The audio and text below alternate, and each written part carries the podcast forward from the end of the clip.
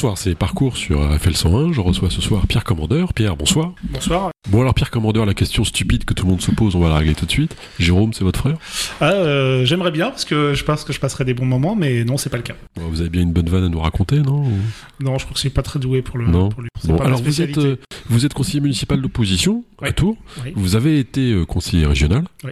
jusqu'en 2020. C'est ça. C'est votre seul mandat là de Oui, tout à fait. Qui vous occupe bien parce que vous étiez très présent hier lors du conseil municipal de Tours. Alors on va commencer par le commencement. Vous êtes né neuf mois après le congrès d'Épinay-sur-Seine. Nos Oui, historiens auditeurs, nos historiens auditeurs auront situé que c'était en 1972. Euh, Est-ce qu'il faut y voir un signe? Peut-être le signe. Je dis ça parce que vous êtes né en que- plus à Épinay-sur-Seine. Ouais, hein. je suis né à Épinay-sur-Seine et j'y ai vécu jusqu'à mes 15 ans. Peut-être c'est c'est peut-être que là vient mon, at- mon attachement au système social français. C'était bien la vie à Épinay? C'était pas mal. Hein. Moi, j'ai- grandi dans une banlieue. euh, j'ai grandi dans une tour. J'habite au 13e étage après au 5e étage euh, dans une dans une cité, ce qu'on appelle une cité maintenant. C'était chez Mais, Gilbert euh, Bonne-Maison à l'époque, euh, le maire. C'est-à-dire qu'à cet âge-là, entre Ouais, on 0 et 15 ans, c'était pas trop le, Ouais, on pas, fiche, pas trop ce que je, je suivais, mais le, le, le nom me dit quelque chose. Non, c'était bien parce qu'il y avait une vraie mixité, euh, il y avait, euh, c'était la, vie d'une cité. Il y a les bâtiments, mais il y a beaucoup de verdure aussi. En fait, je passais beaucoup de temps euh, dehors avec les copains, euh, les copines. Ça existe à- ça, la mixité sociale. C'est pas un peu théorique comme concept non Je pensais pas spécialement à la mixité sociale, même si à cette époque-là, en tout cas quand mes parents ont dû s'installer, euh, il y avait certainement plus de mixité sociale. Parce que je crois que Mauroy avait habité dans, dans cette tour-là à une époque. Ouais. Il y en avait certainement plus à cette époque. Après, euh, mes parents, euh, ma mère est employée à la SNCF, mon père était, ingé- était ingénieur commercial, enfin commercial dans l'industrie. C'était pas à plaindre, mais c'était pas non plus euh, des CSP+. Oui, des, des gens qui travaillaient. Oui, euh, c'est des gens qui travaillaient. euh, qui- Un premier souvenir à l'école? Euh, J'étais bagarreur, donc un peu les bagarres dans la cour de les bagarres dans la cour de récré. Vous avez réglé quelques comptes. euh, Peut-être. Et le collège? Collège un petit peu plus dur. euh, Le collège c'est toujours un peu compliqué le passage de, de, Ouais. de l'école au collège, euh, mais des bons souvenirs aussi. Moi j'ai toujours été euh, ce qu'on pourrait appeler un bon élève. Ouais. J'ai toujours euh, euh, aimé euh, suivre les cours, euh, participer. euh, bon, pas grand fan des devoirs, un peu comme tout le Ouais. monde. hein. Quand je rentrais, je pense que je préférais regarder euh, le club Dorothée à l'époque ou ce genre Non. de choses. euh, et puis j'ai eu un ordinateur assez tôt, donc j'ai passé un peu un peu de temps dessus euh, plutôt que de faire les devoirs. Mais j'ai plutôt toujours été un bon élève. Et vous êtes devenu lycéen donc en, euh, à Paris ou vous étiez Non, déjà parti non, non, en fait, parti, mes parents ont pris leur retraite un petit peu après la seconde. Donc, quand je suis arrivé, en fait, on, avait- on allait en vacances tous les ans dans le sud Touraine, dans le Lochois, à côté de Saint-Hippolyte. J'ai passé un mois tous les ans dans une petite ferme. Donc, le reste de l'année, j'étais dans une cité, mais pendant un mois, je m'occupais un peu des vaches, des lapins. C'était Ouais, assez, hein. Et mes parents, quand ils ont pris leur retraite, ils ont leur retraite, ils ont décidé d'installer en sud Touraine. Donc, j'ai fait mon lycée à, à Loche, dans le public. Donc vous aviez l'impression de- d'être en vacances tout le temps, non, en arrivant finalement? Parce que Non, de euh, c'était un peu un choc parce qu'en fait, quand on vit dans une cité, qu'on a beaucoup d'amis, euh, Ah oui. je le dis, je passais beaucoup de temps, euh, beaucoup de temps dehors ou à la patinoire à l'époque ou ce genre de choses, et se retrouver finalement. En plus, on n'était pas à Loche, on était dans une toute petite bourgade à côté de Loche Ouais. où il y avait cinq maisons. Donc la mobilette a été rapidement indispensable pour pouvoir un peu sortir de la maison. Alors c'était sympa qu'il y ait un jardin, c'était sympa tout ça, mais finalement, euh, moi, ce qui m'intéressait, c'était de voir les amis, euh, de faire des choses avec en fait. Et, mais comment- c'était un peu le parisien qui arrive là, non? Euh, alors il y a eu un choc de, de vocabulaire, je me souviens, on n'avait pas Ouais. autant le même vocabulaire, anti-sèche, sèche, euh, les, les, les, les choses comme ça, les heures de colle, on n'utilisait pas les mêmes mots, Mhm. mais bon, à cet âge-là, on s'adapte en un mois, c'est fait, quoi. Donc euh, non, non, c'était... Je me suis fait beaucoup de, de, de copains autour de, l'informatique à l'époque, en fait. Donc déjà branché C'était ma informatique. passion. Ah ouais, moi je suis, Ça je, va être je suis votre tombé métier. petit dedans. Après le bac, vous faites quoi C'est- là? Après le bac, euh, je teste un peu la, la fac. Voilà, je me rends compte que Oui. c'est pas fait pour moi. J'ai fait fac de sciences euh, parce que j'ai eu un, j'ai perdu mon, j'ai perdu mon père en, en fin de première, début de, euh, début de terminale et j'ai pas fait une terminale extraordinaire. J'ai passé beaucoup plus de temps à faire de la radio et de l'informatique que de faire vraiment mes mes mes, mes études de travail au lycée. Donc euh, donc j'ai pas j'ai pas vraiment préparé le bac. Donc je suis un peu par surprise. Et donc je m'inscris en fac de sciences parce que c'était la c'était Ouais. la suite. Puis les sciences ça m'a toujours plu. J'ai toujours été très bon en maths, en physique et ce genre de choses. Je suis un, un scientifique, je suis pas un littéraire et je vois que ça me c'est pas fait pour moi. Ouais. Je tente aussi une autre chose pendant un an autour de l'informatique et de la vente, mais ça marche pas non plus. Et finalement, je décide de faire un, un BTS informatique pour voir quelque chose d'impliqué. Mhm. Je fais un très très bon, euh, un très bon BTS. Je suis dans les, je suis dans les meilleurs de l'académie et donc je peux rentrer en école d'ingénieur. En école d'ingénieur À à, à Tours, à Polytech Tour. Ça s'appelait le troisième à l'époque, maintenant ça s'appelle Oui. Polytech Tour. C'était bien. C'était super. Est-ce qu'il y avait des filles Pas beaucoup, Euh, mais j'étais euh, élu au bureau des élèves, euh, j'étais euh, vice-président du bureau et j'étais en charge des soirées. On avait fait un truc intéressant, intéressant c'était de faire des soirées communes infirmières, euh, école d'ingénieurs. non, Ce qui, ce permettait de, vraiment. de, de compenser le, le, le, dé- le, désé- le déséquilibre. C'est vrai que dans les études scientifiques, encore plus dans les études euh, informatiques, et c'est malheureusement le cas, Ouais. encore le cas maintenant, Ouais. de peu de jeunes filles qui, euh, qui vont faire ce genre d'é- d'études. Et souvent, quand elles sont diplômées, elles restent assez peu souvent sur la technique, elles basculent plutôt sur ce qu'on appelle le fonctionnel, donc l'informatique, mais plutôt, euh, plutôt métier. Donc c'est un vrai travail. Alors c'est mieux de quand même qu'il y a 10 ans, 20 ans ou 30 ans, hein, c'est certainement euh, mieux, mais il y a encore ce, déséquilibre de l'image de l'informaticien enfermé dans un bureau qui parle qu'à l'ordinateur, ce qui n'est pas du tout le boulot d'un informaticien. hein.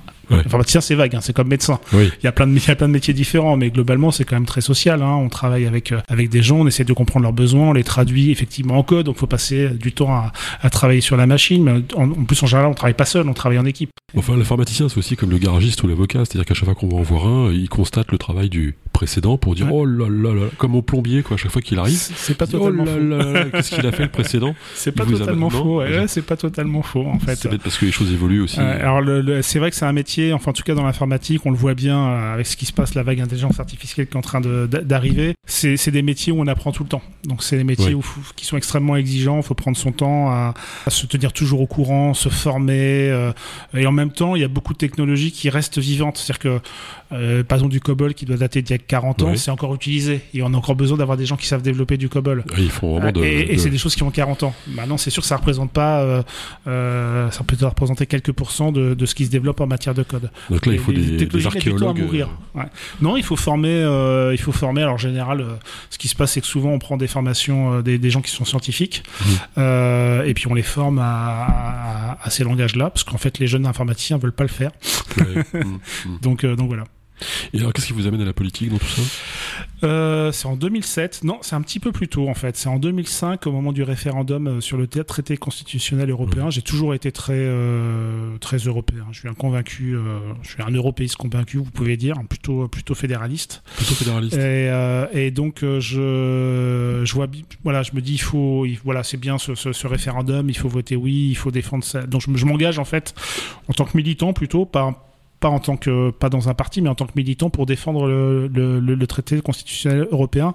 Et je suis effaré par euh, par euh, la, la- la qualité du débat par pour moi c'est vraiment en France le, début des fake news euh, le début de du grand n'importe quoi de certains et du grand n'importe quoi aussi dans les médias. Enfin moi je me souviens à, cette époque-là la place d'Étienne Chouard euh, dans, dans les médias et autour Mhm.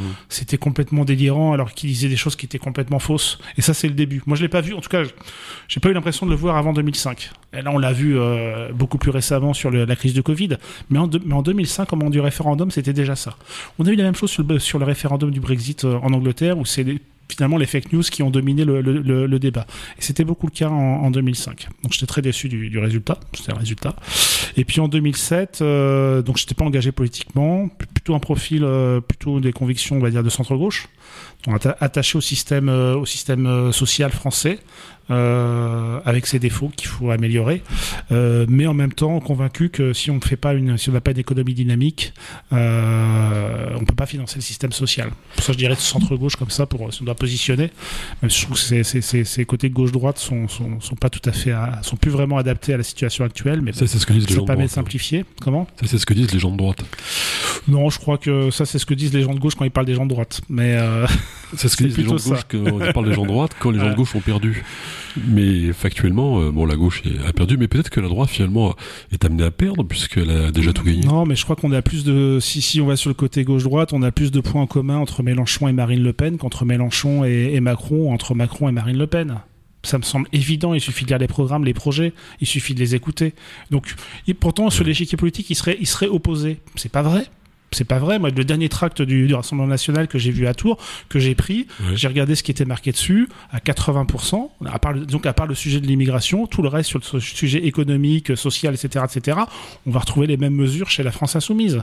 Donc ça démontre pour moi que ce, ce clivage gauche-droite, il a plus, il a plus de sens. Il sert simplement à un camp à se rassembler, mais alors qu'en fait, ils n'ont pas grand-chose en commun. Moi, je vois pas ce qu'il y a de commun entre, euh, entre euh, la ligne dure de LFI et euh, les sociaux-démocrates, ceux qui ont été au gouvernement les lignes de, de, de, de Strauss-Kahn, de, de Rocard. Je comprends pas ce qu'il y a de, commun avec, avec ce que défend, défendent Mélenchon ou même maintenant les Verts qui sont bien plus euh, marxiste euh, ou, ou, d'extrême gauche, si on peut dire qu'écologiste. Mais bon.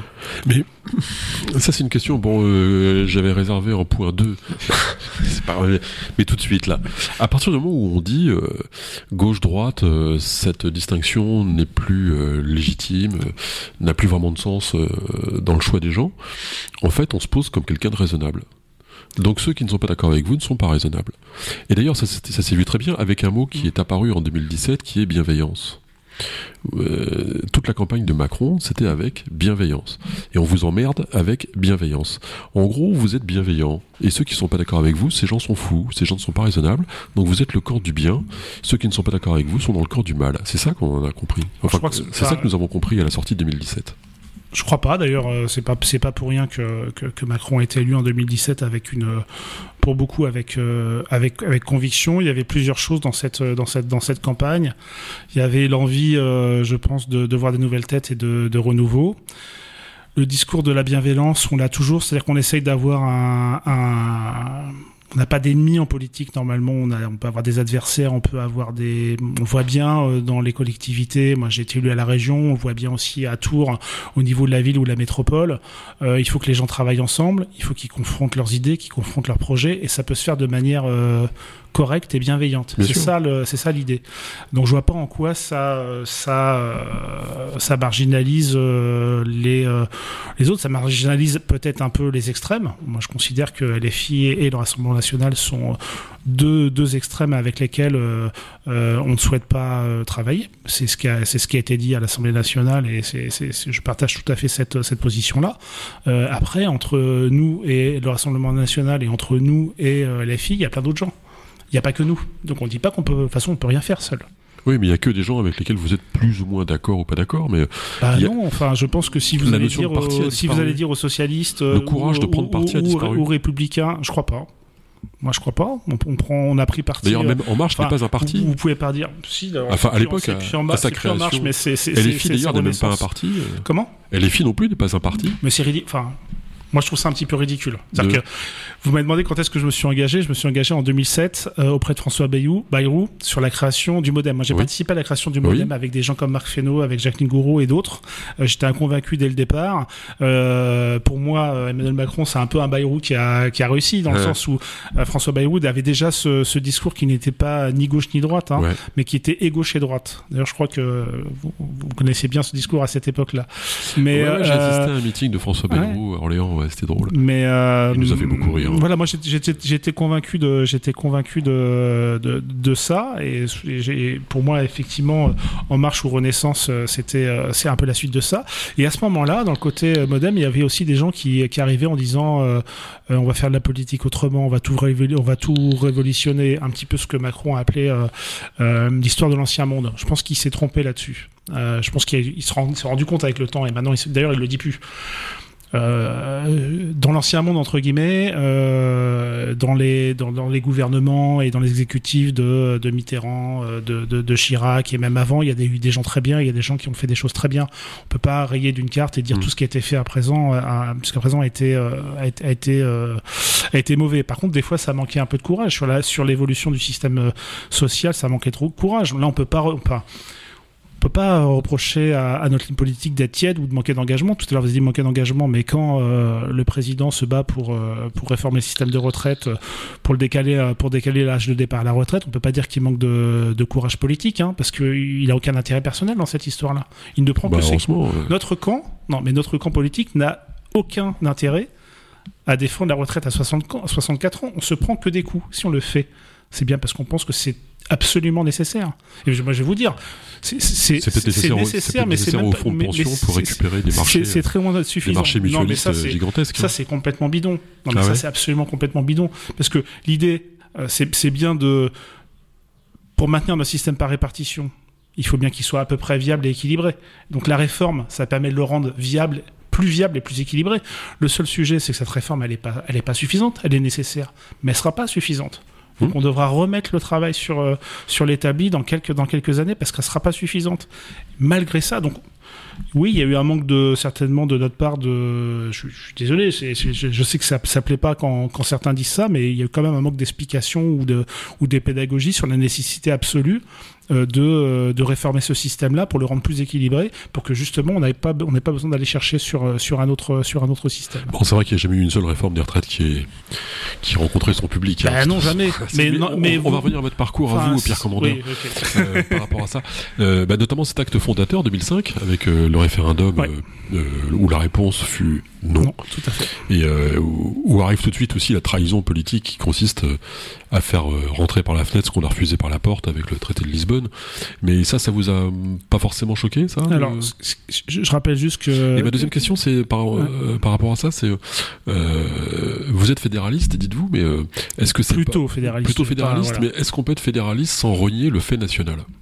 Bah, c'est tout un sujet, mais même Ouais. le fédéralisme européen, c'est un projet à, à plusieurs décennies, très très très très très lointain, parce que chaque, chacun de nos pays a une histoire. On n'a pas la même langue, on n'a pas les mêmes règles, on n'a pas les mêmes coutumes, même si on a des racines judéo-chrétiennes qui sont communes en Europe. Mhm.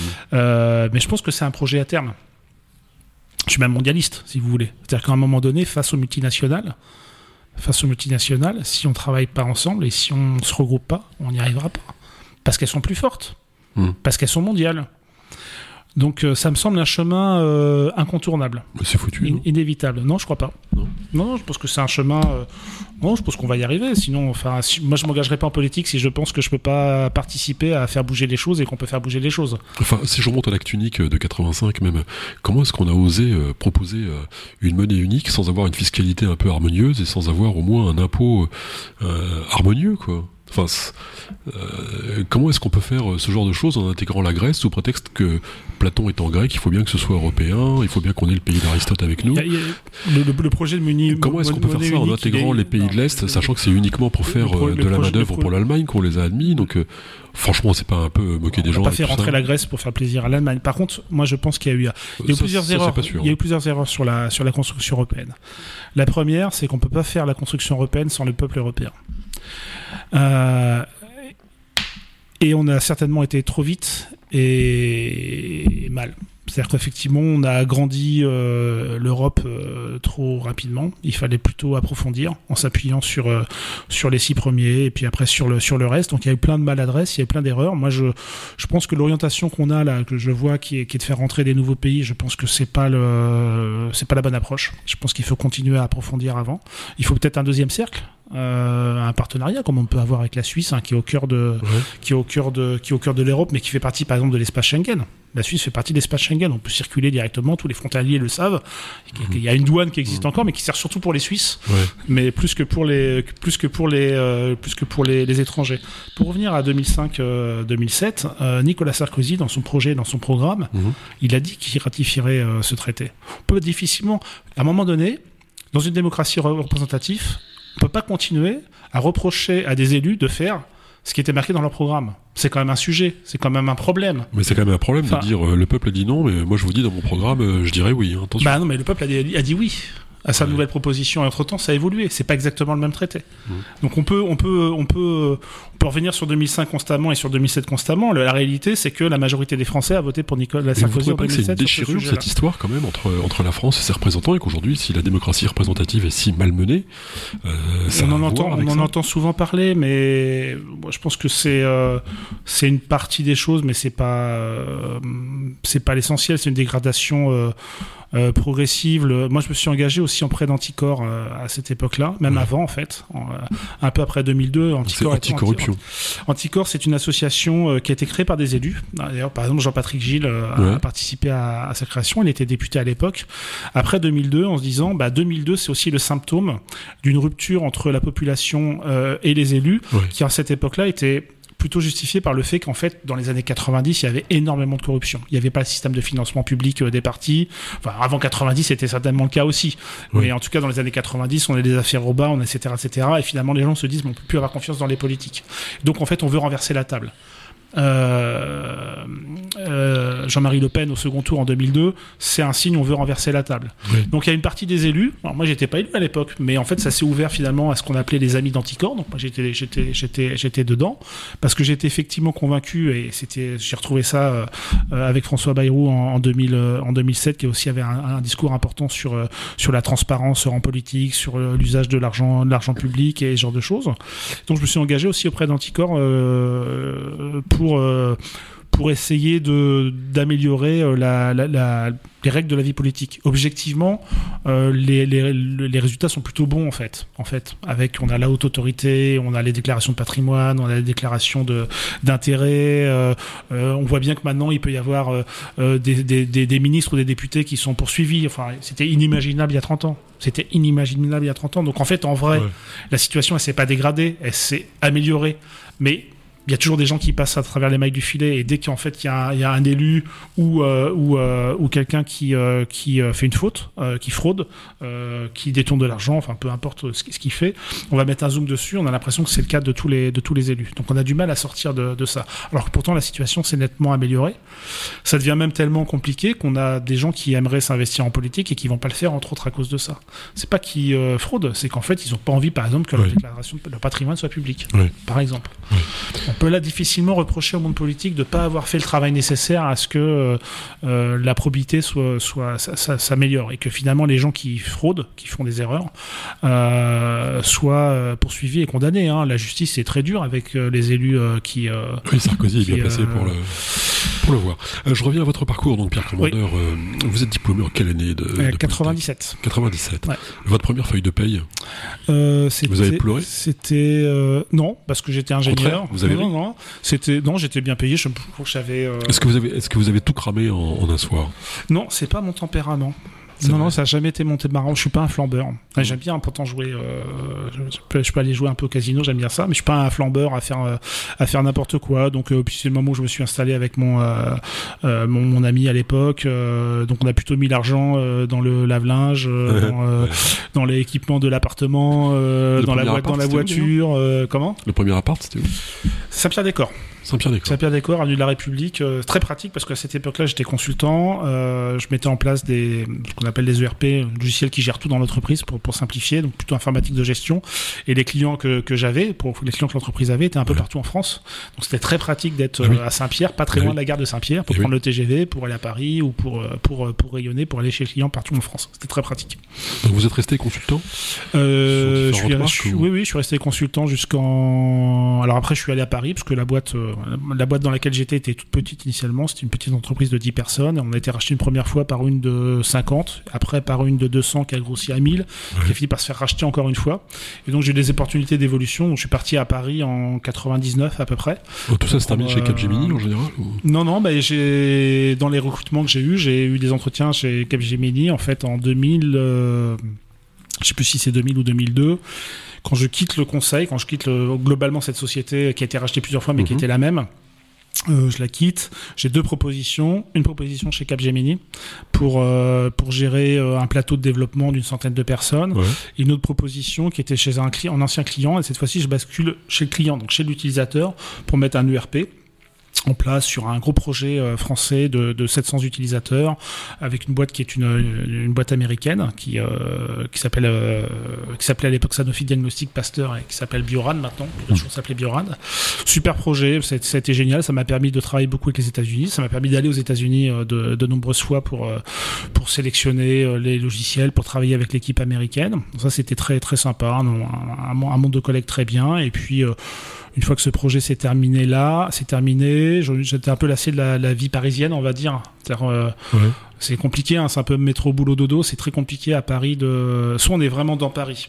Même, Ouais. c'est mon constat en fait. Après, c'est soit on, est, on a les moyens d'être dans Paris même, Mm. et on peut profiter. Moi, j'aime beaucoup le théâtre, par exemple. J'allais souvent au théâtre au- au- sur, sur mon premier emploi. Après, j'étais dans l'Ouest parisien. Je travaillais dans l'Ouest parisien. J'habitais dans l'Ouest parisien. Bah, finalement, on fait plus rien. Donc, j'ai eu envie de revenir en Touraine. Donc, je suis revenu en Touraine en- à cette à cette époque-là, à Langeais, pas très loin d'ici. Pas très loin, pas très loin de Ouais. Luynes, euh, Ouais, où nous sommes, euh, tout à fait. sur euh, RFL, voulant dire Radio Fréquence Luynes. Euh, le pire souvenir au boulot, c'est quoi? Le pire souvenir au boulot, Il y en a tellement. Oh, il y en a non, mais il y en a, il y en a beaucoup des, il y en a beaucoup des difficiles. C'est, euh, c'est, c'est, c'est, c'est des, c'est des mauvaises relations avec un chef. Voilà. Ouais. Quand je suis parti, il y a une entreprise où je suis parti où j'étais depuis des années. Ils ont recruté un, un nouveau patron de l'informatique et euh, la relation de confiance n'était pas là. Et le meilleur souvenir? Et le meilleur souvenir, euh, c'est les collègues en fait. Ouais. C'est, c'est euh, c'est euh, dans le monde des ERP, on fait aussi souvent des, ce qu'on appelle des migrations. Parce qu'on fait une bascule d'un Oui. logiciel à l'autre. Souvent, Ouais. ça se fait euh, au moment où les autres travaillent pas. Ouais. Donc c'est la nuit. Euh, c'est des fois le, le soir de Noël ou le 31 décembre. Vous invitez très souvent le 31 infirmières du coin, décembre. Comment? Vous invitez toutes les infirmières du coin, histoire de se rappeler. Non, ça c'était aux études. ça. mais euh, non, non. Euh, mais donc sur le coup, j'ai passé des 31 avec des collègues à, à- à- sur un projet informatique à basculer un logiciel et si on se plante, euh, les gens qui reviennent le 2, il y a rien 30 qui marche. Donc le 31 euh, décembre 99, alors vous étiez. euh, Ah non, l'an bah non, 2000, vous étiez euh, beaucoup j'ai pas fait de bascule pour l'an 2000. Ouais. J'ai fait euh, une soirée avec euh, des amis euh, au, au dernier étage de la tour Montparnasse. Ah, euh, au restaurant là. euh, Euh, c'était pas un restaurant, c'était une soirée, puis on avait accès à l'extérieur, ça permettait d'avoir une vue sur Paris. Enfin, Ouais. on a traîné, c'était pas, voilà, c'était sympa. Alors vous avez eu quand même un employeur assez particulier. Oui, Vous l'avez fait renaître. oui, oui, j'ai travaillé. euh, en fait, en, en 2020, quand mon mandat régional s'est euh, s'est arrêté. Ah oui euh, d'ailleurs, ouais, alors donc du coup je boule les étapes, pardon, Ouais. parce que vous avez d'abord été conseiller régional. Alors j'ai d'abord été Au conseiller municipal en 2014. D'accord, d'abord conseiller municipal. En, fait, Jean Germain avait déjà, depuis 2008, dans sa majorité des gens du Modem. Oui. Et donc en 2014, quand il repart, il me propose euh, d'intégrer euh, la liste. Ouais. Pour, euh, à l'époque, j'étais président du Modem dans le département, d'intégrer la liste. Et puis, bah, on, on connaît la suite. On a, nous n'avons pas gagné. Mais j'ai quand même été élu parce que j'étais bien po- positionné sur la liste. Ouais. Et donc depuis 2014, je suis élu dans l'opposition à Tours. Jean Germain, c'est un mec bien? C'est un gâchis incroyable pour Ouais. Tours et la Touraine. C'est-à-dire que l'é- l'époque, euh, l'époque euh, Germain Briand, je vais l'appeler comme ça, puisqu'ils travaillaient ensemble pour que les projets avancent. Euh, le dernier mandat de Jean Germain, c'est euh, le CCCOD, le tramway, le point haut, le 37e parallèle. euh, le nouveau quartier Mon Conseil, on aime ou on n'aime pas, mais bon, voilà. Euh, le haut de la rue nationale, pareil, on aime ou on n'aime pas, mais enfin, il y avait des choses qui se faisaient. Depuis 2014, euh, c'est quand même plus compliqué. c'est ça, ouais, ça avance Voilà. pas beaucoup. Je pense que c'était 10 quelqu'un de bien, euh, qui a, en plus la campagne, c'est la pire campagne que j'ai faite. Ah oui 2015, les municipales 2014. c'était très très personnel contre Jean Germain. C'était vraiment un, un rejet personnel d'une bonne partie de la population. Ouais, c'était un peu le mandat de trop peut-être. C'était peut-être le mandat trop. Il, Il, a avait quand même promis Non, mais euh, au départ. euh, je pense qu'il a très bien travaillé. Peut-être qu'il aurait dû effectivement préparer euh, quelqu'un à prendre la suite Et et, ouais. et pas se représenter parce que c'était plus un rejet personnel qu'un rejet finalement de son bilan. Mm. Et, et la campagne a été très dure, très ingrate, beaucoup d'insultes, beaucoup. Donc finalement, depuis euh, même euh, les campagnes qu'on a pu faire au moment euh, de la, la loi, la loi travail, la première loi, oui, la, la loi travail, la première réforme des retraites sous Édouard Philippe, etc., etc., qui n'ont pas été des campagnes très très agréables et, et un peu un peu difficiles sur le terrain. Ça avait rien à voir avec 2014, parce que Ouais. 2014 c'était vraiment extrêmement euh, extrêmement dur, avec un rejet très personnel de Jean Germain et je était à mon avis totalement injustifié. quand- euh, et donc votre élection au conseil régional? 2015, euh, 2015. euh, c'est le moment où je quitte le modem, puisqu'en fait, on a un échange à l'époque avec François Bayrou, Marc Fesneau, j'étais au Conseil national pour savoir ce qu'on faisait au régional, en fait. Et en- François Bayrou dit, euh, euh, par exemple, pour la région Centre-Val, enfin, il donne deux, deux lignes rouges qu'il ne souhaite pas franchir. Ouais. C'est Laurent Vauquier euh, en Auvergne-Rhône-Alpes. Ouais. À l'époque, ça ne devait pas s'appeler comme ça. Euh, et euh, Guillaume Pelletier en Eh oui. euh, Centre-Val de Loire. Ouais. Puis finalement, un mois après, on annonce euh, qu'on ira avec euh, et qu'on ira avec Pelletier. Donc moi étant plutôt euh, plutôt un tropisme de centre gauche attaché à attaché à au voilà j'ai- par exemple j'ai- manifesté pour le mariage pour tous euh, j'ai Ouais. enfin voilà je suis très attaché à à, à un monde libéral dans le sens des lumières on va dire Mais comment il vous Voilà. a vendu ça, François Bayrou? Eh ben, il a pas vendu. Enfin, donc, euh, enfin, si. En fait, moi, je, je comprends a posteriori, il y avait un intérêt politique d'avoir des élus régionaux pour construire la suite. Oui, bien sûr. ouais. Euh, Bah, ça n'a pas bien marché en Centre-Val de Loire. Donc, sur le coup, nous, le, conseil, de- le conseil euh, départemental, de, on se réunit avec mon bureau, euh, mon bureau, et finalement, on démissionne tous. Donc, tout le bureau du MoDem, tout le conseil départemental, départemental du MoDem démissionne. Ouais. On fait comprendre enfin, qu'on n'est pas d'accord avec cette, cette décision-là. On considère qu'entre les deux, entre Pelletier et Bonneau, il y en a un qui est quand même plus compatible avec même ce qu'est le modem à l'époque. Euh, Mm. Les gens ont toujours, enfin moi, j'ai- toujours un, des discussions avec avec des militants sur ce qu'est le, enfin avec des militants d'autres partis sur ce qu'est le modem. Moi, j'ai participé à la création du modem. Dans en Indre-et-Loire, on avait plus de 500 militants. Il y en avait un tiers qui venait de l'UDF. Les deux autres tiers, ils venaient pas du DEF. Il y en a qui venaient de nulle part. Il y en a qui venaient de la gauche, du PS ou d'ailleurs. C'était un vrai parti centriste. Mais comme mmh. c'était Bayrou patron, mmh. pour les gens, c'était un parti de droite. C'est pas vrai. C'était pas le cas. Et quand on reprend le projet humaniste qui a été construit avec les, militants, si on reprend le projet, on verra que on verra que c'était pas le cas. Bref, euh, François Bonneau propose de, rejoindre sa liste pour les élections régionales.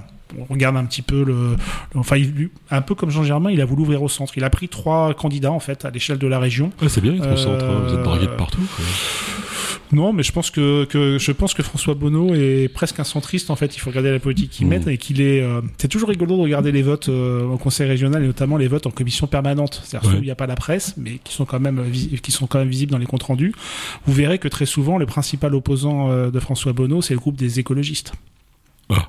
Il y a beaucoup de choses qui sont votées. L'aéroport de Tours, c'est un exemple. Il y en a plein d'autres choses qui sont votées par le groupe des socialistes, euh, le groupe des, euh, on va dire, communistes et assimilés, et euh, les groupes euh, des républicains et le groupe de, de, de, de Marc Fesneau. Et, et, les opposants, c'est les écologistes. Tout ça pour dire que mmh. François Bonneau est, à l'époque et encore maintenant, je pense, dans sa politique, quelqu'un qui est plutôt centre-gauche et qui était plus, plus compatible avec le modem que Guillaume Pelletier. Et je pense que l'histoire euh, et les derniers faits m'ont donné raison. Donc je suis élu en 2015 avec François, François Bonneau. On échange et puis il me confie le, numérique. Bah, Marc, on n'est pas fâché de, ce, de, cette époque-là, puisqu'il m'a pris sur la liste, euh, sur la liste là, au dernier, au dernier régional. Moi, je pense qu'il, je peux comprendre son choix de l'époque. C'était un choix tactique politique. D'accord. Voilà. Euh, je lui en veux pas, mais il m'en veut pas manifestement. Un souvenir donc de ce mandat 2015-2020 oh, plein, plein de bons souvenirs. J'ai adoré ça, m'occuper du numérique sur la région. Il y a pas, bah, j'ai tellement été, enfin peut-être les startup week-end. Alors j'ai fait, j'ai fait euh, sur plusieurs années presque tous les startup week-end de la région, ouais. déplacé sur toute la région voir des jeunes, des moins jeunes, euh, qui veulent se lancer dans l'entrepreneuriat, qui viennent euh, pour passer deux jours sur place, et des fois ça dort un peu sur place, qui payent en plus pour ça. Euh, soit pour monter un projet, soit juste pour aider un projet, juste pour être là pour aider un projet, c'est super. Enfin, c'est vraiment génial. On mm. passe un super bon moment. On se rend compte qu'il y a des gens, euh, on dit souvent euh, sur les jeunes, ils sont un peu tétanisés. Mais non, moi j'en ai vu plein, plein, plein qui, qui, qui, veulent se lancer dans l'entreprise. Dans, Alors il y a des entreprises écologistes, mais il y a un petit peu de, de tous les mondes. Et ça, c'était vraiment, c'était vraiment super. Et je pense que c'est qu'on a qu'on a goûté à l'exécutif régional, cette capacité, ces moyens pour faire des projets, cette capacité à, aider, à faire bouger le territoire. Moi, quand je suis arrivé, j'avais une conviction, par exemple, c'était qu'il fallait que la fibre optique soit accessible sur l'ensemble du territoire. Il m'a fallu six mois pour convaincre le président, pour convaincre les autres groupes, pour qu'on mette l'argent avec l'État, avec l'Europe, avec tout le monde, pour que derrière on ait des projets à 100% euh, de fibre optique. Et au final, on y est arrivé. Mm. Et si dans ma vie politique, ça a servi quelque chose, ça a au moins servi à ce que dans nos territoires, euh, on ait la fibre optique jusqu'à euh, l'habitat isolé, indépendant, même à 3 km d'une route. Ça coûte un peu, mais moi j'ai considéré, et je, je pense que c'est pareil, l'actualité le, montre, que la fibre optique c'était maintenant aussi important que, que l'électricité ou l'eau, que ça permettait euh, de, de, de alors, à l'époque, on parlait moins du télétravail, mais, euh, eh mais, mais, ça permet le télétravail, donc ça permet aussi à des villages de revivre, ça permet à des villages euh, d'avoir des familles qui s'installent parce que euh, les, les, les, parents, ils vont peut-être télétravailler trois jours de la semaine et les deux jours, ils sont. C'est une réalité, ça. Oui, ça se développe, mais on, tout à l'heure, bah, on parlait que ça marche de, pas, en fait. Sainte-Patène-Racan pour ouais. un autre sujet. Ils ont un très beau, un très beau centre qui permet à des gens de travailler à distance, et oui, c'est une réalité. Après, il faut, il faut que l'élu local s'en empare il faut qu'ils mettent un espace, il faut qu'ils bah trouvent, parce que le télétravail, c'est pas notamment le télétravail chez soi. Ça peut être aussi dans un espace de coworking, ça peut être des espaces mixtes. Euh, on a fait à l'époque aussi où j'ai été élu un appel à projet espace public numérique avec euh, avec des fonds européens pour mettre de l'argent et pour l'habiliser. Euh, alors c'était essentiellement des associations qui ont créé des espaces publics numériques sur le territoire pour accueillir, pour former, pour accueillir des télétravailleurs, pour pour accompagner. Alors maintenant ça commence à se mélanger avec les maisons France Service. on voit qu'il y a une vraie dynamique autour de autour de ça. Et ça c'est faisable parce que l'infrastructure elle est là. Ce qu'on appelle la fracture numérique, ça s'est un peu résorbé ou, Pas tant que ça, malheureusement. Pas, tant que ça, malheureusement, parce que je pense qu'elle a des raisons. Euh, d'abord, il y a un taux d'illettrisme déjà qui existe. Si on n'arrive pas à lire, c'est mmh. compliqué de, de, de, faire du numérique. C'est pas toujours facilement accessible. C'est pas autant une question d'âge qu'on le croit. Ça, c'est une réalité. C'est qu'il y a Ouais. des gens qui sont euh, âgés, voire très âgés, et qui sont très à l'aise avec les outils numériques. Et il y a des jeunes euh, qui savent très bien tapoter sur un téléphone, mais enfin faire des choses un peu plus compliquées euh, sur Mm. ordinateur, bah, ils n'y arrivent pas. Donc c'est moins une question d'âge. Donc euh, bah, c'est pour ça que moi, en tant qu'élu régional, j'avais bossé dessus. Mais l'État, avec les espaces publics numériques, avec le, ce qu'on appelle les conseillers numériques. D'ailleurs, il y aura un nouvel, à projet, un nouvel appel à projet en, en septembre pour former des conseillers numériques dans les maisons France Service pour que justement euh, les gens puissent y aller, rencontrer quelqu'un qui va faire la démarche avec eux et qui va les aider à faire la démarche. Parce que- qu'ils arriveront jamais à, le faire, à la faire Ouais. tout seuls. Mais ma mère avait entendu parler de ça en 1980, je sais plus combien. Non, mais ça fonctionne, ils existent. Il y a même euh, dans certains départements de la région euh, des bus qui sont financés. Un bus qui va Mmh. venir. Qui... Vous savez que le premier mardi de chaque, euh, chaque mois, vous aurez le bus avec des conseillers numériques qui vont vous aider si vous n'êtes pas à l'aise pour faire telle ou telle démarche. Mais on sent qu'on est vraiment dans une époque de transition quand on en est là. Quoi. Non, parce que je pense qu'il y aura toujours une partie de la population Non, qui aura du c'est mal même avec génial de faire euh, circuler un bus pour aller sur Internet. quoi. Il y a un paradoxe qui est assez énorme quand même. Je sais c'est- pas.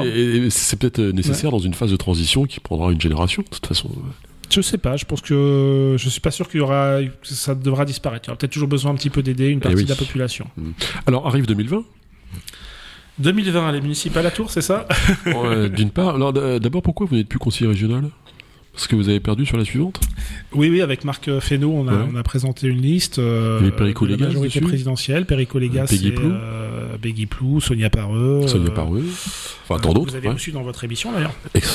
Ouais, très bonne émission. Très bonne émission, je vous remercie grâce à elle. Et euh, oui, oui, écoutez, on, on y va, on fait un score qui est honorable, on fait presque 14, presque Ouais. 14%, qui est le meilleur, meilleur score des listes majorité présidentielle ou régionale en France. Mhm.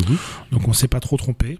Euh, mais bon, c'était pas le moment. J'étais un peu trop bas sur la liste pour être pour être élu. Donc euh, en 2020, je- avec Marc Fesneau, je vois pour euh, intégrer le groupe à la région, pour constituer le groupe, puisque en Ouais. fait moi je savais bien comment fonctionnait la région, Ouais.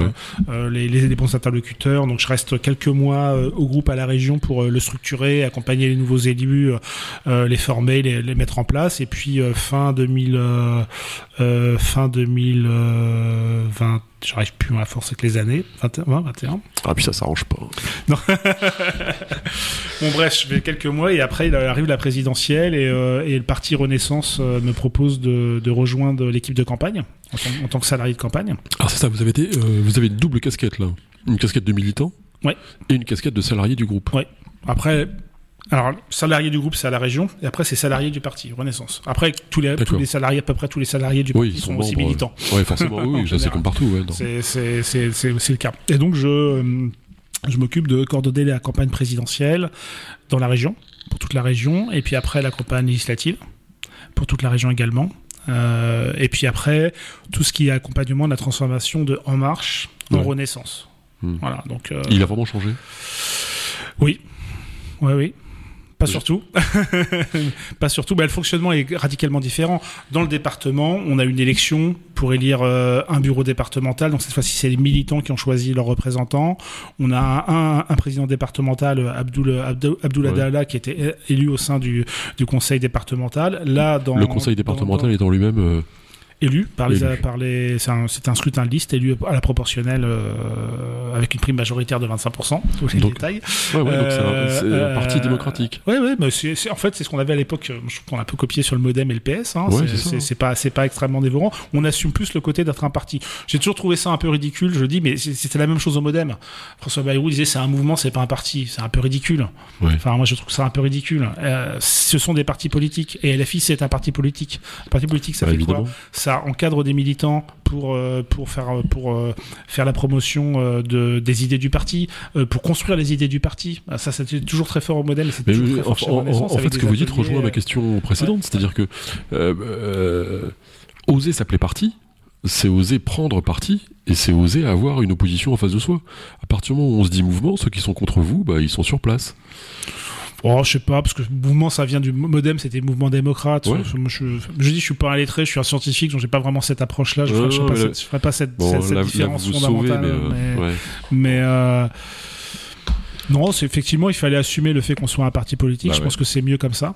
Euh, c'est plus clair, mais les LFI, le RN sont des partis politiques. Et cette histoire de dire, Ouais, c'est- une espèce de truc de dire finalement les gens n'aiment plus les partis, n'aiment plus euh, la politique, et donc faut pas dire qu'on est des qu'on est un parti. Mais si en fait, Enfin, Mais les gens adorent c'est ça les- qui structure les idées, Les c'est gens ça qui la, structure. la- la euh, politique en c'est ça qui structure les idées et qui, qui- qui aide parce que finalement, euh, s'il n'y a plus de parti, ça veut dire que chacun y va qu'avec ses convictions personnelles et, et on ne sait pas ce qu'il va défendre au final. Ouais. Alors que là, un député du Rassemblement national, un député de Renaissance, un député de la France insoumise, globalement, on sait à peu près ce qu'il va voter. Ouais. Et c'est bien la preuve que l'étiquette du parti, la structuration du parti, elle est importante. Bien sûr. Macron, il est sympa. Oui, alors je l'ai pas beaucoup côtoyé, hein, c'est un peu, un peu compliqué. Il est très charismatique, euh, très présent. C'est-à-dire que quand on est avec lui, il est intégralement avec nous.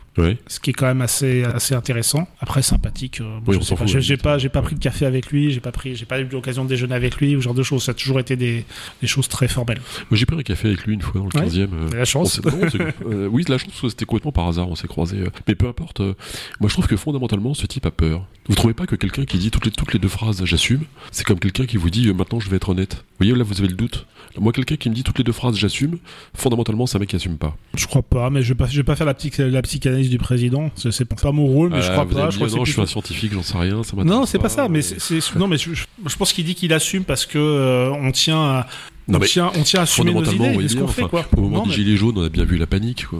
Au moment des Gilets jaunes, ça a été un, ça a été un peu compliqué. Il faut dire que le rôle des médias était assez délirant quand même. Enfin, à un moment donné, moi j'ai fait l'erreur au conseil municipal une fois de critiquer le rédacteur en chef de la Nouvelle République. On m'en a voulu pendant des mois, c'est plus le cas maintenant manifestement, mais à un moment donné, il faut aussi s'interroger sur le rôle des médias. Très content d'avoir entendu Frédéric Lopez le dire une fois parce que c'est quelqu'un qui est des médias et qui le dit, mais il faut quand même s'interroger à un moment donné. C'était le cas au moment de la crise des, Gilets jaunes- des Gilets jaunes, mais c'était le cas également en 2005 au moment du référendum. C'est mondial. C'était le cas euh, avec le référendum du Brexit. C'était le cas sur la présidentielle aux États-Unis. Est-ce que le rôle des médias, c'est juste d'exciter les foules, juste de ressortir le truc qui va pas? L'affaire Palmade en France dernièrement, pour sortir du monde politique ou sur les sur les sur les sur les télévisions euh, euh, d'information, on avait du Palmade du début à la fin. Ouais. Est-ce que c'est ça qui impacte la vie des gens? Ouais, Bah c'était ouais, complètement délirant. On a l'impression qu'il n'y avait plus de guerre en Ukraine, ce qui impacte quand même déjà un peu plus euh, la vie des gens. C'est news, il y a- mais- y a pas parce qu'ils 100 ont 000 beaucoup de, personnes qui parce regardent, ils euh, ont beaucoup d'audience. Ils sont beaucoup, Non, non, ils ont beaucoup d'impact. Oh, je suis pas sûr. Tu sais, moi je crois qu'ils ont beaucoup d'impact. C'est news, il n'y a pas 100 000 personnes qui regardent. hein, donc, euh, Oui, mais c'est repris maintenant, c'est repris sur les réseaux sociaux, c'est Ouais. réutilisé. C'est, on, passe, on dépasse largement le cadre de l'audience, euh, directe. Je pense Euh. qu'ils ont beaucoup d'impact parce que c'est de la vidéo, c'est de la vidéo et de l'audio, et que c'est donc très facile à remettre sur euh, TikTok, Facebook, Twitter et tous les autres réseaux. Et donc finalement, ça résonne bien au-delà de l'émission initiale. Et puis en plus, c'est très facile d'en prendre un petit bout, d'y prendre 30 secondes, d'y Ah, prendre une ça, minute, de, c'est ce ressortir que un disait Richelieu, pour, votre voisin. pour, euh, Donnez-moi deux lignes de quelqu'un et je le fais mettre à mort. Je ne connaissais pas cette citation, mais Voilà. voilà. Donc, comme quoi, comme Alors, quoi, je c'est suis- pas, c'est pas nouveau. Je suis auto- autoproclamé champion du monde des RFL 101 sur les citations. j'ai Churchill, j'ai euh, Mazarin, j'ai qui vous C'est, voulez. c'est, c'est très bien. Sur les gilets Oui, non, jaunes, vous étiez sur le fait de. de- de- est-ce de- que Macron n'a pas payé la facture euh, de l'inaction de François Hollande sur les gilets jaunes? Est-ce qu'il n'y a pas cette injustice-là d'avoir fait payer à Macron un truc qui, qui datait du, quinquennat précédent en fait?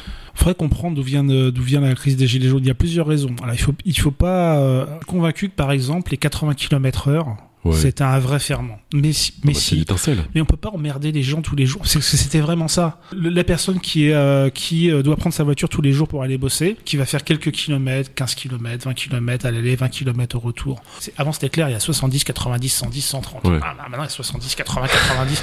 Mais c'est Ouais. un truc. à- On c'est s'est tous c'est fait flasher c'est- sur C'est un, c'est un truc, truc à emmerder les Français. Enfin, c'est- c'est- Oui, c'est- mais- c'est- et je, je pense que vraiment c'est le truc qui a, qui déclenché à partir du truc. Pompidou Après- disait exactement la même chose dans les années 70. Oui, je sais, je, je reprends. euh, Ça a été repris là-dessus, tout à fait. Mais ce que je veux dire, c'est que alors, je, suis aussi champion du monde de la psychanalyse de café, euh. Moi, je vois des mecs qui tournent en rond et des mecs qui s'habillent en cocu, c'est-à-dire en jaune. Vous trouvez pas que ça a du sens, ça? Non. Alors là, sur le, sur le profondément jaune, c'est ridicule. C'est juste parce Ouais, qu'en fait, tout le monde a ça dans sa voiture et c'était, euh, comment elle s'appelle, qui a, qui a donné l'idée au début en prenant ça dans sa voiture. Il y a, il y a rien de psychologique dans le jaune. Non, mais les ronds. Alors, gardez-moi au moins les ronds-points. Ouais, les ronds-points, c'est pas que ça tourne en rond, c'est que c'est Bah, pratique. Les voitures, les voitures ralentissent, c'est pratique pour Ah, parler aux gens et s'arrêter. Il y a rien de. Pierre Commandeur, vous êtes y dans a- le déni. Je pense. Là, vous êtes un peu dans le fantasme, je crois, dans l'imagination. Mais oui, les ronds-points absolument. et le jaune dans cette histoire. Mais la psychanalyse, c'est ça, ça n'est que ça.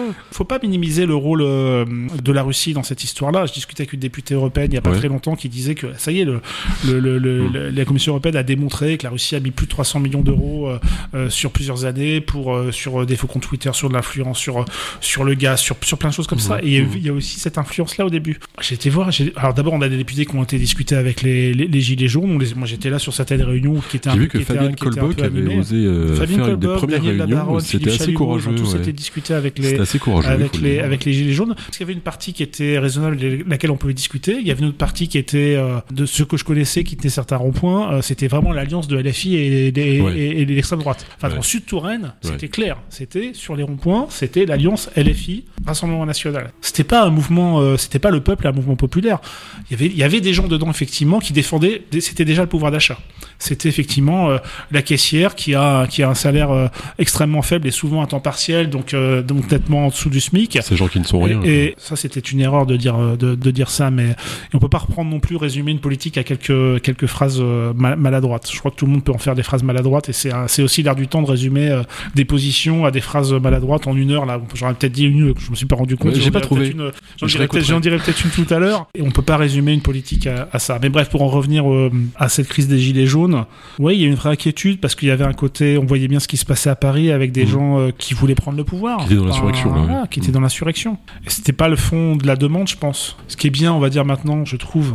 euh, C'est que les corps intermédiaires sont un peu revenus, que les syndicats soient présents. C'est- c'est- ça peut être utile, les syndicats. Ça structure le débat. Franchement, Pierre Commandeur, là, vous avez un petit sourire ironique euh, qui montre bien la contradiction dans laquelle on s'est enfermé avec une verticalité qui, au départ, était assumée même dans votre mouvement en marche, parce qu'il fallait bien lancer le moteur et Ouais. que, au départ, faut bien lancer comme ça, forcément. Mais qu'après, cette verticalité, bon, moi, j'ai vu Emmanuel Macron au pied de la pyramide un soir tout seul. Ce jour-là, on s'est dit, on s'est tous dit, oula, le monsieur est un dieu, quoi. Il y a plein de gens qui ont vu exactement le contraire, qui ont dit ça y est, on voit, bah, c'est du côté jupitérien. Mais c'est une demande des Français. Regardez les études du Non, mais CEVIPOF. au moins, Jupiter Non, mais avait regardez les dieux. études du CEVIPOF sur les, sur, les, sur les attentes des Français. Les Français, ils veulent un homme fort ou une femme forte en France à la tête, à la tête de l'État. Ouais, c'est ça l'attente des Français. C'est terrible. Et c'est aussi pour ça que. Depuis le général Boulanger, ouais, d'accord. Non, alors, C'est terrible, c'est- pas, la mais- même- c'est pas la même époque. Mais non mais en fait on est un pays royaliste où on veut couper la tête du roi quoi. C'est un peu ça. C'est-à-dire qu'on veut choisir notre roi. Pour lui il couper fera jamais exactement. Bon, on a presque trois blocs en France qui sont presque incompatibles. On va Ouais. dire un bloc euh, de gauche radicale, un bloc euh, centriste euh, qui va des sociodémocrates aux répu- à une partie Oui. des républicains Mhm. et un, bloc plutôt nationaliste, très anti-immigration et voire un peu carrément xénophobe sur sa frange la plus la plus à droite. Et donc finalement il n'y a plus de majorité. Donc en fait quel que soit le parti qui sera au gouvernement, quelle que soit la politique qui sera menée, elle aura deux tiers de la population derrière euh, contre. Ouais. C'est ça le problème. C'est ça, le, c'est Ouais. ça le vrai souci pour les années à venir. D'ailleurs, c'est un truc qu'on retrouve dans tous les pays d'Europe, hein, où il y a quasiment Oui, oui, je pense que majorité c'est pas, c'est pas propre à la France et la crise démocratique, elle est pas propre à la France. Ouais. C'est pour ça que je reviens tout à l'heure, je parlais du rôle des médias, des réseaux sociaux, parce que j'ai réfléchi à finalement pourquoi cette crise elle est mondiale. Il y a des raisons. Il y a des raisons avec les. Je parlais, des multinationales, les, les gigafortunes. euh, les gens comprennent pas finalement que on puisse avoir des difficultés à se nourrir, à se loger, etc., etc., et qu'à côté il y a des gigafortunes. On a des écarts qui à l'échelle de la planète. Alors c'est pas le cas en France. hein. En France, les écarts de, de revenus, de patrimoine sont, sont bien moins importants que dans le reste du monde. Oui. Mais d'un plein d'endroits dans le monde où ça s'est ça s'est extrémisé. Donc ça c'est un des ferments. Et le deuxième c'est les réseaux sociaux. C'est le, le, le- le chien écrasé qui occupe tout beaucoup de l'espace médiatique. Enfin, comment on peut imaginer aux États-Unis, au moment de la campagne euh, Clinton-Trump, euh, l'histoire du Pizzagate avec euh, un réseau pédophile dans une pizzeria. pizzeria. Il y, a- il y a des millions d'Américains qui ont cru ça. C'était QAnon, c'est ça le- Oui, mais ça, ça continue à exister, QAnon. Là, je, je regardais Ouais. sur, je, je suivais sur Twitter des, des, des débats entre les républicains et les démocrates. Il y a une partie des républicains qui est en train d'expliquer que la- la- l'attaque au, au Congrès, c'était un false flag, c'est-à-dire une, une, quelque chose d'inventé et de créé par le FBI. Hmm. Mais le Brexit, euh, avec la campagne de Johnson qui explique que, s'il y a un Brexit, euh, il y aura 400 millions de, de, de plus par mois pour le système de, de sécurité sociale. euh, Mais vous pensez vraiment enfin, que le corps social est menacé par le par le platisme, c'est-à-dire par euh, ces gens qui pensent que la Terre est plate, pour euh, résumer le complotisme euh, avec des bêtises euh, énormes. euh, Ouais, oui. Vous pensez vraiment que ça a une importance sur euh, Oui. la vie démocratique euh, Ouais. Ça a un impact direct. Il y a un sondage qui est, qui est sorti il y a pas très longtemps qui regarde en fait chez les en fonction de, de, de, de son vote si on est complotiste ou pas. Alors après derrière, Ah. complotiste on peut mettre plein de choses. C'est toujours un peu à la marge. Sauf qu'en fait on voit quand même des différences ra- radicales, c'est-à-dire qu'on a deux LFI et RN, 50% des militants sont complotistes. Les autres partis ça descend à moins de 20. Donc ça a bien un impact, c'est bien structurant quand même sur le vote. Parce que plus les gens sont éduqués, moins ils sont complotistes. C'est pas une question d'éducation, je crois. Non, mais moi j'ai vu au Il n'y a moment pas de une la corrélation entre les deux? Parce que le parti ouvrier de France, euh, c'est le Rassemblement National. Ou le parti des gens pauvres, c'est le Rassemblement National, c'est pas LFI.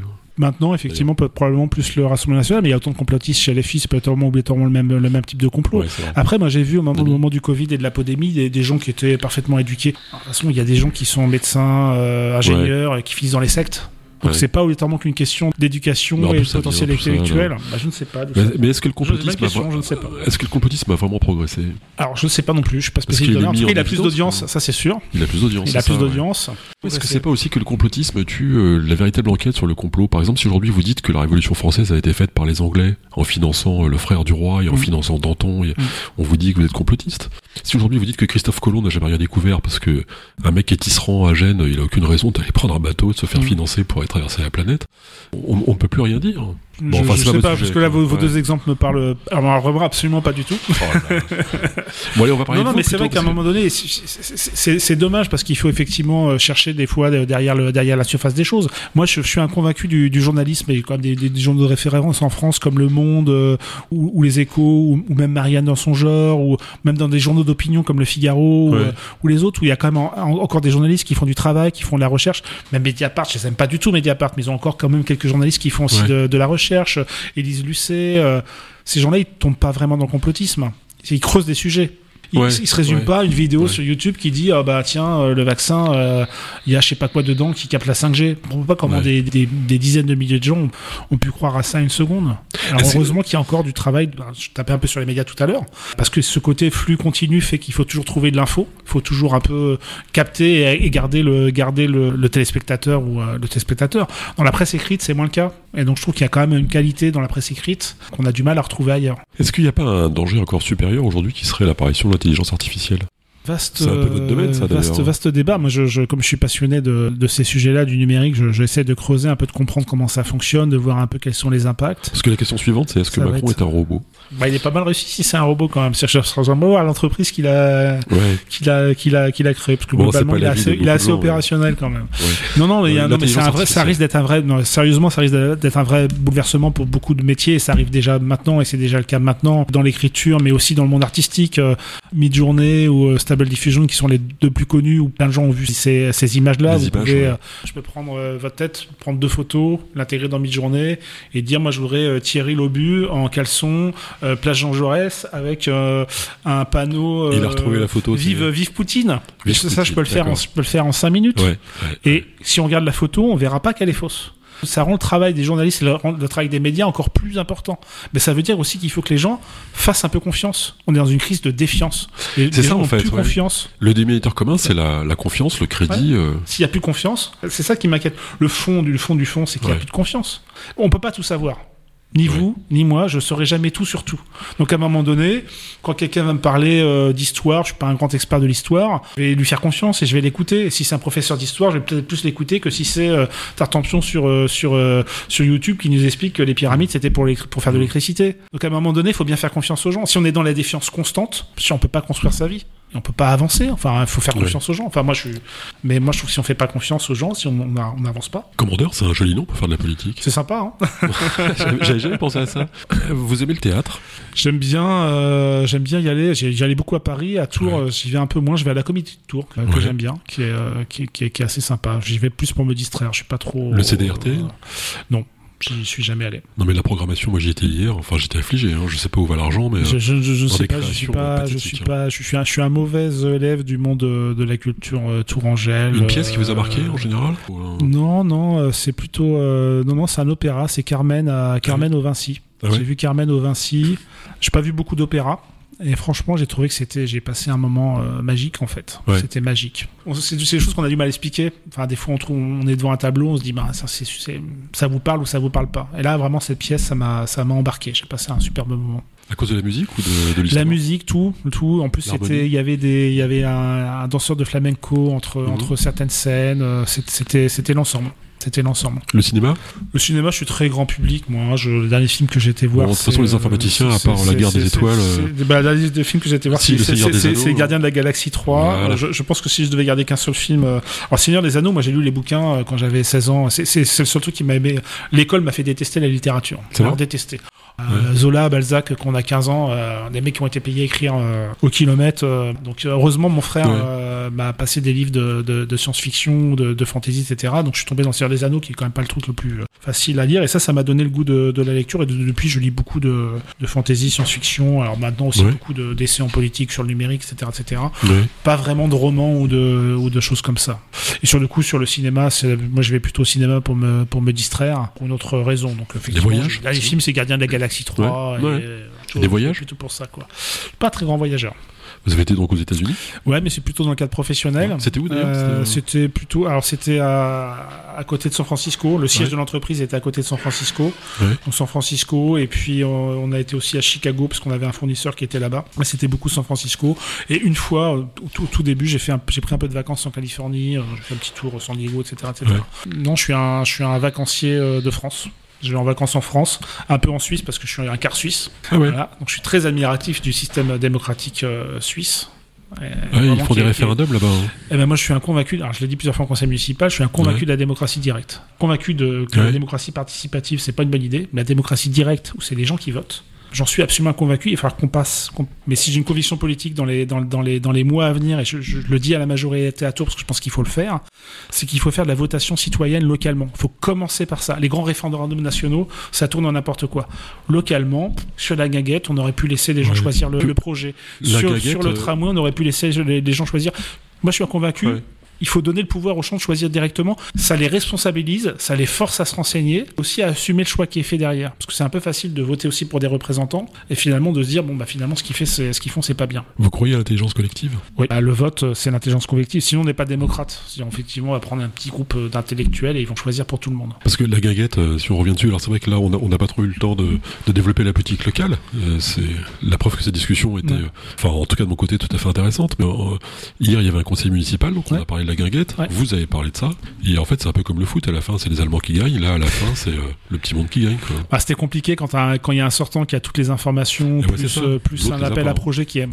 qui, à mon avis, était un peu déséquilibré en termes d'informations pour les autres. Donc c'est ce que j'ai dit. On va pas voter contre, on n'est pas contre la guinguette et le petit monde, ils feront quelque chose de bien. Mais on n'a pas réussi à les challenger, on n'a pas réussi à ce Ouais. qu'ils font plus de 2 millions d'euros de chiffre d'affaires avec, le, avec la buvette et le, et le restaurant. Il y avait moyen à ce qu'il y ait plus d'argent qui soit consacré à la culture. Et on n'a pas réussi à le faire. Ah, Pierre, si on avait été intelligent, on aurait fait ça, non? Bah écoutez, millions euh, d'euros, plus, non euh, mais c'est parti remise Hein pendant 5 ans, c'est pas grave. Quand on aura repris la mairie, Ouais. on s'occupera de ça. Ah ouais on aura plus de candidats. C'est vous le prochain maire de. Toulon Non, c'est pas moi parce que je suis pas. Qui? A priori, euh, pas candidat pour être tête de liste. mais Après, on sait jamais, faut jamais dire jamais. Je sais pas qui ce sera le terre de, de- de prochain maire de Tours. J'espère que ce sera pas Emmanuel Denis. J'ai rien contre lui oui, personnellement, mais je pense que ce qu'il fait pour la ville n'est pas n'est pas bon pour les habitants. Et- Mais euh, mais lui et les précédents, c'est vrai que ce que vous disiez, quoi, depuis 10 ans, on voit pas de Depuis projet. super 2014, structurant. c'était Le tramway, ça avance pas, si j'ose dire. Ouais. Pourquoi ça avance pas, ce truc-là? Pourquoi à chaque fois il faut remettre un billet de 500 000 en études ou... euh, Ah, Il y a un manque de courage politique sur certains sujets, parce que Ouais. je pense que le trajet Béranger en fait était faisable. Il faut arrêter le fantasme sur les arbres. Il y, a- Oui. il y avait deux fois moins d'arbres coupés sur, euh, sur le boulevard Béranger, uniquement Ouais. au second rang, qu'il y en aura sur Jean Royer. Par contre, il y avait un sujet qui était la plage Jean Jaurès. Bah, on a des gens qui n'ont pas le courage politique de dire la plage Jean Jaurès, peut-être qu'on en parle un petit peu à un moment donné, c'est un gros rond-point. Ouais. C'est un gros rond-point avec beaucoup de trafic de transit et avec une accessibilité à la population qui est faible en fait. On a, Ouais. des- on a, on a un peu d'espace vert, mais les gens peuvent pas aller dessus. On a un peu de fontaines, un peu compliqué avec l'eau actuellement. Je dis pas qu'il faut supprimer les fontaines, mais je pense que typiquement, on a parlé de démocratie directe tout à l'heure. Il faut construire un projet avec les Tourangeaux, mais il faut vraiment construire parce que ce qui a été fait avec une pauvre réunion euh, au dernier moment, ce qu'ils avaient fait, et puis quand ils ont vu que ça marchait pas, qu'il y avait une levée de bouclier, on va, on va pas faire Béranger, on va faire Royer, ce qui est une bêtise absolue.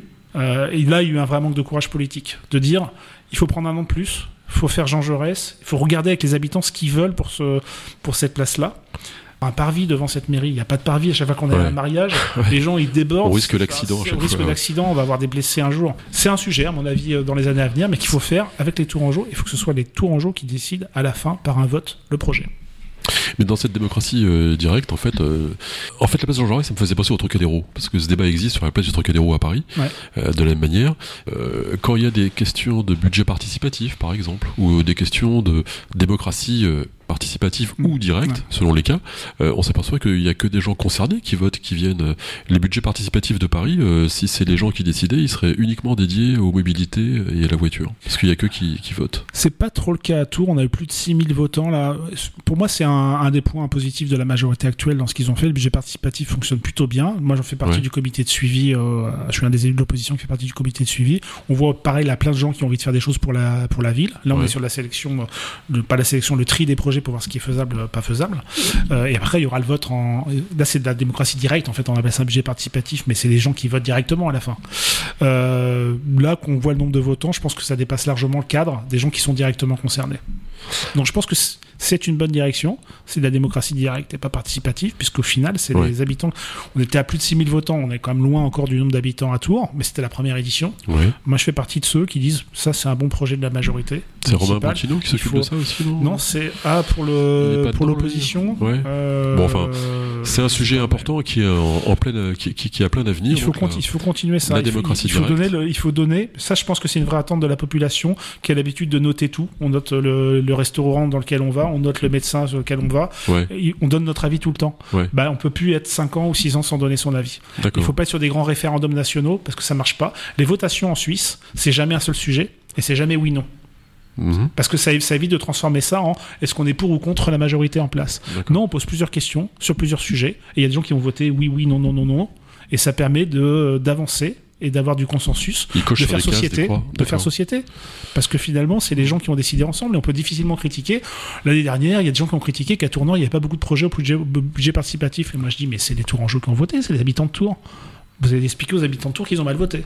Bah Ouais. non. Donc ça permet quand même aussi de d'expliquer que euh, c'est pas un choix, euh, c'est pas un choix des élus déconnectés, c'est le choix des habitants de Tours. Il y a eu un peu moins de projets à Tours Nord. On a aménagé un peu le règlement pour qu'il y en ait peut-être un peu plus. Ok, Pierre Commandeur, Mais- alors maintenant, on, on- vous allez inaugurer une nouvelle tradition, vous avez le choix. Soit vous nous décrivez le monde de demain, soit vous nous chantez une chanson. Qu'est-ce que vous choisissez? Euh, je vais pas chanter une chanson parce que il fait, on annonce un très bon week-end et j'ai l'intention de faire Ouais. quelques barbecues et je pense que je suis pas le seul. Donc je, je pense à vos éditeurs, les habitants de Tours. Le monde de demain. Il vous en remercie. euh, à quelle à quelle échéance? Je suis un fan de science-fiction. Je fais le monde bah, de c'est demain pour ça, dans- ouais. euh, dans, dans, dans Milan, dans. Milan avec une, une, une humanité qui a qui est sortie du système solaire. euh, donc ça veut dire que déjà en prérequis, euh, je dis je suis un peu mondialiste, c'est-à-dire que on a des multi, une multinationale, il faut un il faut un, un vrai gouvernement mondial, il faut des vraies règles mondiales. On y commence un peu avec l'OMC. Ça c'est peut-être une utopie. Malheureusement, on voit bien avec ce qui se passe, les guerres, etc. C'est peut-être une utopie, mais je pense que c'est la trajectoire euh, à voir. On a une seule humanité. Moi, je suis fondamentalement antiraciste et je vous ai dit tout à l'heure libéral d'un point de vue euh, sociétal. Je pense que c'est la trajectoire à avoir. C'est pour ça que je pense qu'au niveau, on commencera au niveau, au niveau européen, mais il faut aller un petit peu plus, euh, plus loin derrière. On résoudra nos problèmes énergétiques grâce à la fusion nucléaire. Donc on aura beaucoup d'énergie. Une fois qu'on a beaucoup d'énergie, ça permet de régler beaucoup de problèmes parce qu'on peut désaliniser l'eau, on pourra stocker du carbone. On aura une économie qui sera peut-être un peu moins matérialiste parce que c'est vrai qu'on consomme beaucoup de matières, euh, premières c'est un enjeu, un enjeu important. Grâce au numérique, on aura des gens qui décident de- constamment euh, de finalement quelle est leur, euh, quelle est leur vie. Et puis, euh, moi, comme je pense que l'humanité, c'est des grands voyageurs et c'est des gens qui ont envie de faire des choses, ben, j'aime bien, euh, j'aime bien ce côté-là chez Elon Musk de, de voir une humanité qui, euh, qui essaimera à travers, euh, à travers l'univers. Alors demain, nous aurons un gouvernement mondial et son chef sera Pierre Commandeur qui était ce soir sur, pas le dire. sur RFL 101. C'est mon complot personnel. RFL 101. Merci Pierre et euh, bah, j'espère à bientôt sur euh, Et ben, RFL bientôt 101. sur plein d'occasions. Merci Sophie, merci Abdel et puis à une prochaine émission sur Parcours ou un prochain débat sur RFL 101.